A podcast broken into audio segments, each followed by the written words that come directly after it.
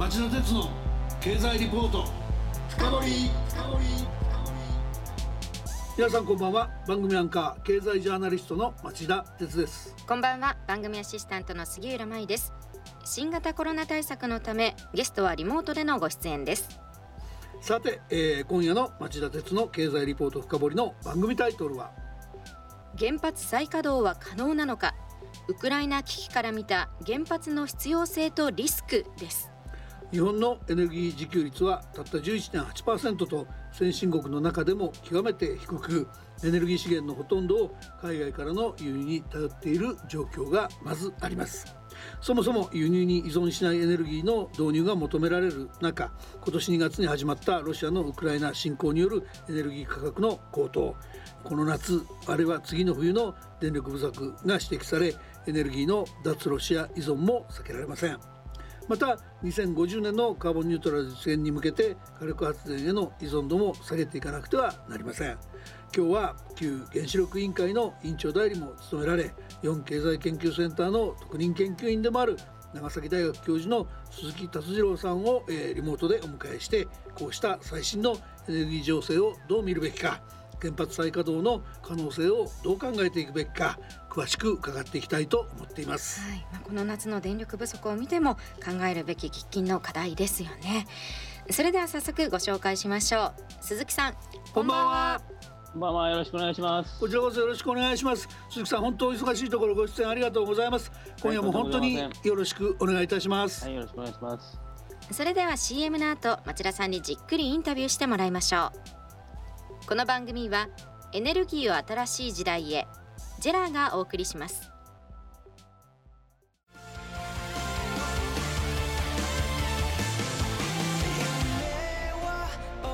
本気で夢を追いかけるとき、新しい一歩を踏み出すとき、大切なものを守りたいとき、誰も見たことがないものを作り出すとき、自分の限界に挑む時、絶対できないと思って始める人はいない。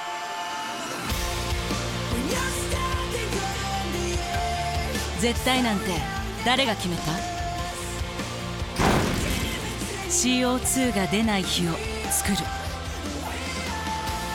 ジェラ はゼロエミッション火力と再生可能エネルギーでにせんごじゅうねんシーオーツー 排出ゼロに挑戦します。発電の常識を変えてみせる。 ジェラ 町田鉄の経済リポート深掘り。それではまず鈴木さんのプロフィールをご紹介します。鈴木さんはせんきゅうひゃくごじゅういちねん生まれ、せんきゅうひゃくはちじゅうはちねんに東京大学大学院で工学博士号を取得された後、マサチューセッツ工科大国際問題研究センター主任研究員や電力中央研究所研究参事を歴任。にせんじゅうねんいちがつからよねんにかげつにわたり旧原子力委員会の委員長代理を務められました。現在は長崎大学教授、日本経済研究センターの特任研究員を兼務されています。はい、杉浦さんありがとう。では早速今日のテーマに入りましょう。えー、まず鈴木さんが最新のエネルギー情勢をどう見ているのか教えてください。えー、カーボンニュートラルの実現へ向けて火力発電への依存度は下げなくてはならない。再生可能エネルギーの整備も一朝一夕には進まない。エネルギーの脱ロシア依存も避けられない。この夏や次の冬の電力不足も指摘されています。まあ、こう考えるとエネルギーがかなり逼迫しているような印象が出ちゃうんですが、実際のところはいかがなんでしょうか。はい、エネルギー危機といった時にですね、まあ、あのいくつか考えなきゃいけないことがあるんですが、短期的なエネルギー不足、それからあの価格上昇という問題と、まあ、長期的に例えばまあ、ロシアの依存度を下げていかなきゃいけないとか、カーボンニュートラルを達成しなきゃいけないとか、まあ、そういうその長期的な構造的な問題と分けて考える必要があって、まあ、今起きていることはですね、まあ、もちろん両方あると思うんですが、まあ、短期的な部分でまず対応しなければいけない。その時にはですね、まあ、特にあの電力不足にちょっと焦点を当ててお話しさせていただきますと、はい、電力が足りないといってもですね、一年中足りないわけではなくて、まあ、いちねんかんのうちのごく一部の時にいわゆる出力キロワットですね、あのえピークの時に電力が足りなくなる、まあ、いちにちのうちでも数時間、いちねんのうちでも数日という、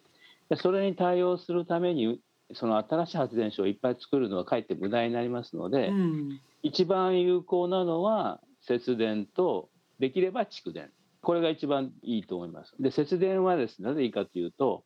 かなり早い速効力があるんですね、うん、発電所を建てたら動かすのにはそれなりの時間かかりますので、まあ、危機が来た時にすぐ対応できるのは節電で、これをまあ将来はデジタル化でですね、あの皆さんの節電努力に依存するんではなくて技術でコントロールできるようになると思いますので、これは長期的な話ですけども、はい、まあ、短期的にはそれが一つ、もう一つはですね、今不足不足と言ってますが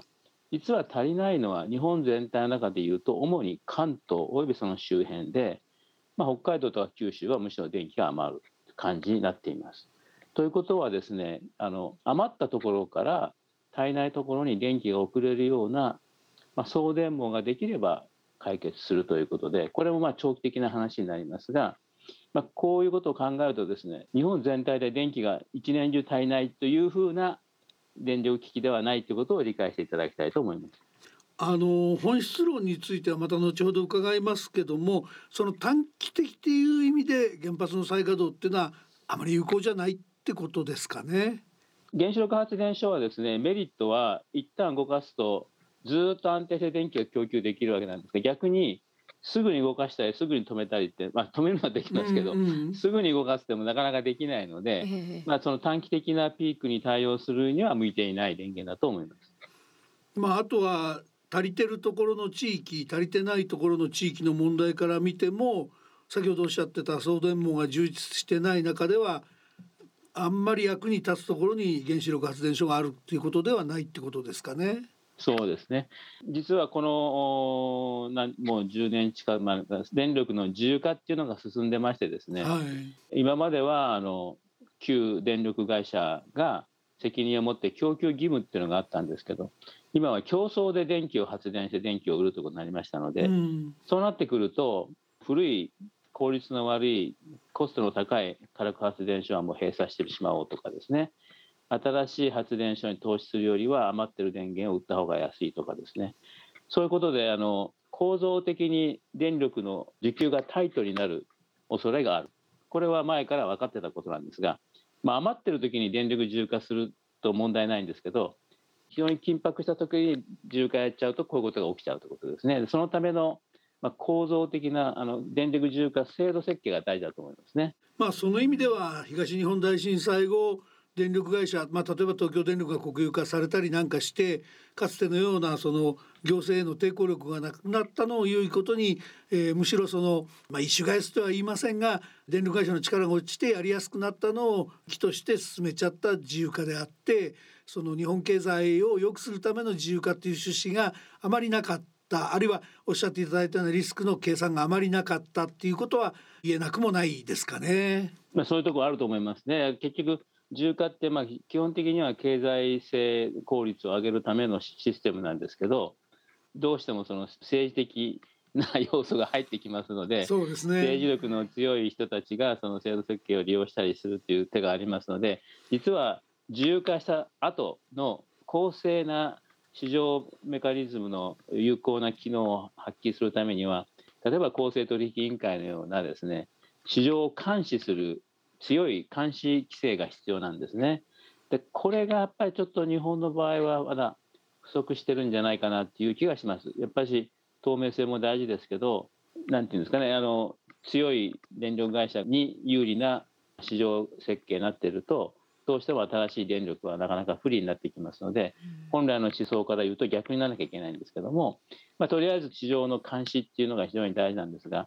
日本の場合はそこがちょっとまだ足りないような気がします。あの電気通信や航空の自由化を追っかけてきた経済ジャーナリストとしては非常に重いご指摘だったと思います。ですがちょっと時間もあれなので、ご専門の原子力の方ですよね、はい、まあ、世の中的には原子力再活用っていう雰囲気が非常に強いんですが、先ほども少しその存在している場所のお話もありましたけど、原子力主要電源としてかつてのようにもう一度依存度を高めていくようなことが必要になってくるんでしょうか。あるいはそうすることが適当な電源だと言えるんでしょうか。はい、えー、今原子力の確かシェアは ろくパーセント か ななパーセント ぐらいかな、はい、電力に占める。でこれをにじゅう、さんじゅうに上げようというのが政府の目標なんですが、はい、まあ、そのためにはかなり今止まっている原発を動かさなきゃいけないっていう、まあ、そういう話ですよね、はい、ところがですね、まあ、あのご存知の通り事故を起こしてしまった原発はですね、安全規制、新しい安全規制を満たすのに四苦八苦していますし、まあ、動かしても裁判が起きて止まったりとかですね、まあ、いろいろなあの難しい状況にあるので、安定した電源と果たして言えるのかどうか。私はよくまあ野球に例えて言えば肩を壊したエースって呼んでるんですけど、まあ、今までエースで完投もできてたピッチャーがですね、肩を壊してしまうと投げてみないと何イニング投げか分からないというピッチャーになっちゃったと。ただしまあね、うまくいけばもちろん有効な戦力にはなるということで、なかなか捨てされないという、そういう状況にあるんじゃないかなと。で私はまあやはり肩を壊したエースですから、まあ、無下に扱うわけにもいかないんだけど、まあそのエースにその柱として依存するのはチームとしては危険なので、やはり新しいエース、再生可能エネルギーとエネルギー効率改善、このふたつをですね、新しいエースとして育てる方が私はいいと思っています。そういう意味では依存度は増やすというよりはむしろ下げていく方向で、そうですね、あまり大きな抵抗なくて摩擦を起こさなくてもいいけども、どちらかといえば下げていく方向で考えるべきってことですかね。そうですね、まあ、その一番いい、原子力があってもなくてもちゃんとやっていけるエネルギー構造にしていく方がいいと思いますね。うん、なるほどね。あの、まあ、差は去りながらそのある程度、まあ、西日本の原発なんかは使っていくことを前提にしている電力会社もあると思いますので、はい、ある程度必要なんだろうと思いますけども、仮にそのそういった地域で本格的に原子力利用していくんだとすれば、やっぱり無条件っていうわけにはいかないと思うんですね。その場合に必要になってくる条件、やっておくべきことを、これまたちょっと鈴木さん教えてほしいんですが、はい、やはり一番まず大事なのは経済性じゃないですかね、はい、経産省の発表した発電コスト予測ですかを見ますと、原子力発電がもうすでに一番安い電源ではないというふうになったということなので、まあ、優先的に動かす電源は本来安くなきゃいけないので、まあ、それがまず第一。そのデータがですね、実は既存原発の経済性っていうのは、まあ、本来は安いと言われてるんですが、そのデータがないのでちょっと判断しにくいんですけど、まず経済性が第一。ただもちろん安全第一でありますね。これはもちろん。それから私、まあ、いろいろあるんですけど、核のゴミ問題、これも解決しなきゃいけない。それからもちろん住民の信頼も得る必要がある。避難計画も大事。もういろいろあります。でさらにですね、もちろん福島原発の廃炉の問題も重要な問題として残っていますので、うん、まあ、このように大変、まあ、いろいろな課題がある原子力発電所なので、さっきも言いましたように肩を壊したエースと言いましたが、まず肩を治すためのですね、治療に集中していただきたいというのが私の願いですね。なるほどね。あのそういった意味では、あの岸田総理はですね、当面について最大きゅうき原子力を動かしたいという表現をしました。まあ、東日本大震災の後、これまでに一度でも動いたことある原発ということでいうとじゅっきになるようなので、まあ、要するにその安全審査が終わって相応の対応ができているところだけに限るんだと言ってる。これはさほど的外れな考え方ではないと考えてよろしいですか。そうですね、あの岸田首相がおっしゃる以前に多分そういう計画だったと思うんですよね、私は。うんうんうん、あのただですね、えー、首相が言ったからといって安全審査のプロセスを簡略化したり促進するわけにはいかないので、そこを安全第一でまずやるということが第一だと思います。それがやっぱりあの規制の独立性はすごい大事なので、首相が言ったからといって規制側が慌てる必要は全くありません。そこは大事なところとして気をつけていただきたいと思います。今日あの最後にもう一つ伺っておきたいのは、あの新型原子炉、まあ、新型原発を開発していくんだと。これはサイズの問題、大きいものも小さいものも技術的に違うものもいろいろあるんだと思いますけども、これについては鈴木さん、どういう評価あるいは期待をされていますか。はい、まあ、あの新型炉、いろいろあの発表を見る限りは大変魅力的な概念のものが多いので、実証炉を作っていただいてですね、うまくいけばもちろんいいと思うんですけど、なかなか今までの過去の新型炉のいろいろ経験を見るとそう簡単にはなかなか普及はできない。たとえ実証炉がいっき成功したとしても、実際には今の軽水炉にとって変わる時代が来るのはもうにせんさんじゅうねん、よんじゅうねん以降になると思いますので、カーボンニュートラル の, あの目標を達成するのはやはり今の電源でやるしかないと、あまり期待はできないかなと思っています。なるほどね。あの小型炉っていうのはどうですか。なんか経済性がいいようなことを言ったり、日本の産業界でも開発に期待を寄せてる声を聞くことはあるんですけども、でも聞いてるとやっぱり原子力施設作るっていうのは大変な迷惑施設で、環境アセスだって必要だし、定期点検やなんか含めたその安全の対策も必要ですから、逆に小さくしちゃうと経済性だけ落ちちゃうような感じがしてしょうがなかったんですけど、鈴木さんはどういうふうに考えてらっしゃるんですか。おっしゃる通りで、もともと小型炉から始まってスケールメリットを追求して大型炉へ行ってきてるわけですが、はい、まあ、今言われている小型炉の特徴はモジュール炉といって工場生産ができるということなんですね、はい。で工場生産ができるってことのメリットを考えると、大量生産しないとコストは下がらないです、うん、したがって小型炉のもし経済性が出るとすれば、飛行機と同じでひゃっきぶん発注しますとかですね、なるほどなるほど、まあ、まあひゃっきは無理でもにじゅっきとか、要するに一機一機小型炉発注している限りは経済性があまり出ないので、やはりじゅっきぐらいは最低一括して発注しないと経済性が出ないんじゃないかなと思います。そんなところを、まあ、リプレイするにしても簡単じゃなかなかないですね。簡単じゃないです、はい、うん、やっぱりいろいろ大きな課題があるんだということをよく分かりました。鈴木さん、今日は大変貴重なお話ありがとうございました。ありがとうございました。あの鈴木さん、実はですね、はい、来週の放送がはちがついつか、広島でいうとそのななじゅうななかいめの原爆の日の前日に当たるんですね、はい、で核軍縮の方も鈴木さんの大変なご専門の分野なので、すみません、来週もぜひご出演いただいて、まあ、来年は広島でサミットやるとか、ある種の核軍縮ムードがあるんだけどこれは本物かどうかみたいなことも含めてですね、お話を聞かせていただきたいんですが、引き続き来週もご出演お願いできないでしょうか。はい、大丈夫です。ありがとうございます。喜んでぜひよろしくお願いいたします。町田鉄の経済リポート深掘り。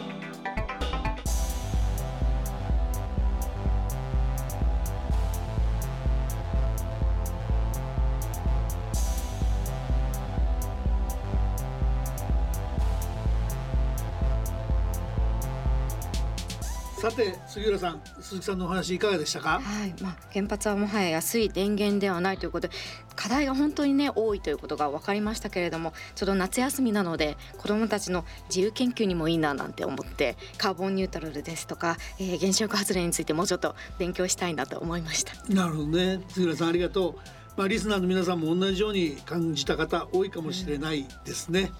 うん。来週は今、えー、鈴木さんに、えー、番組中にお願いしましたように、再び核軍拡の時代到来か、核兵器依存のリスクを再度考えると題して、引き続き長崎大学教授で日本経済研究センターの特任研究員も兼務されている鈴木達次郎さんにお話を伺いたいと思っています。それでは来週も金曜夕方よじからの町田鉄の経済ニュースカウントダウンからスタートするみっつの番組でお耳にかかりましょう。それでは皆さん、また来週。この番組はエネルギーを新しい時代へ、ジェラがお送りしました。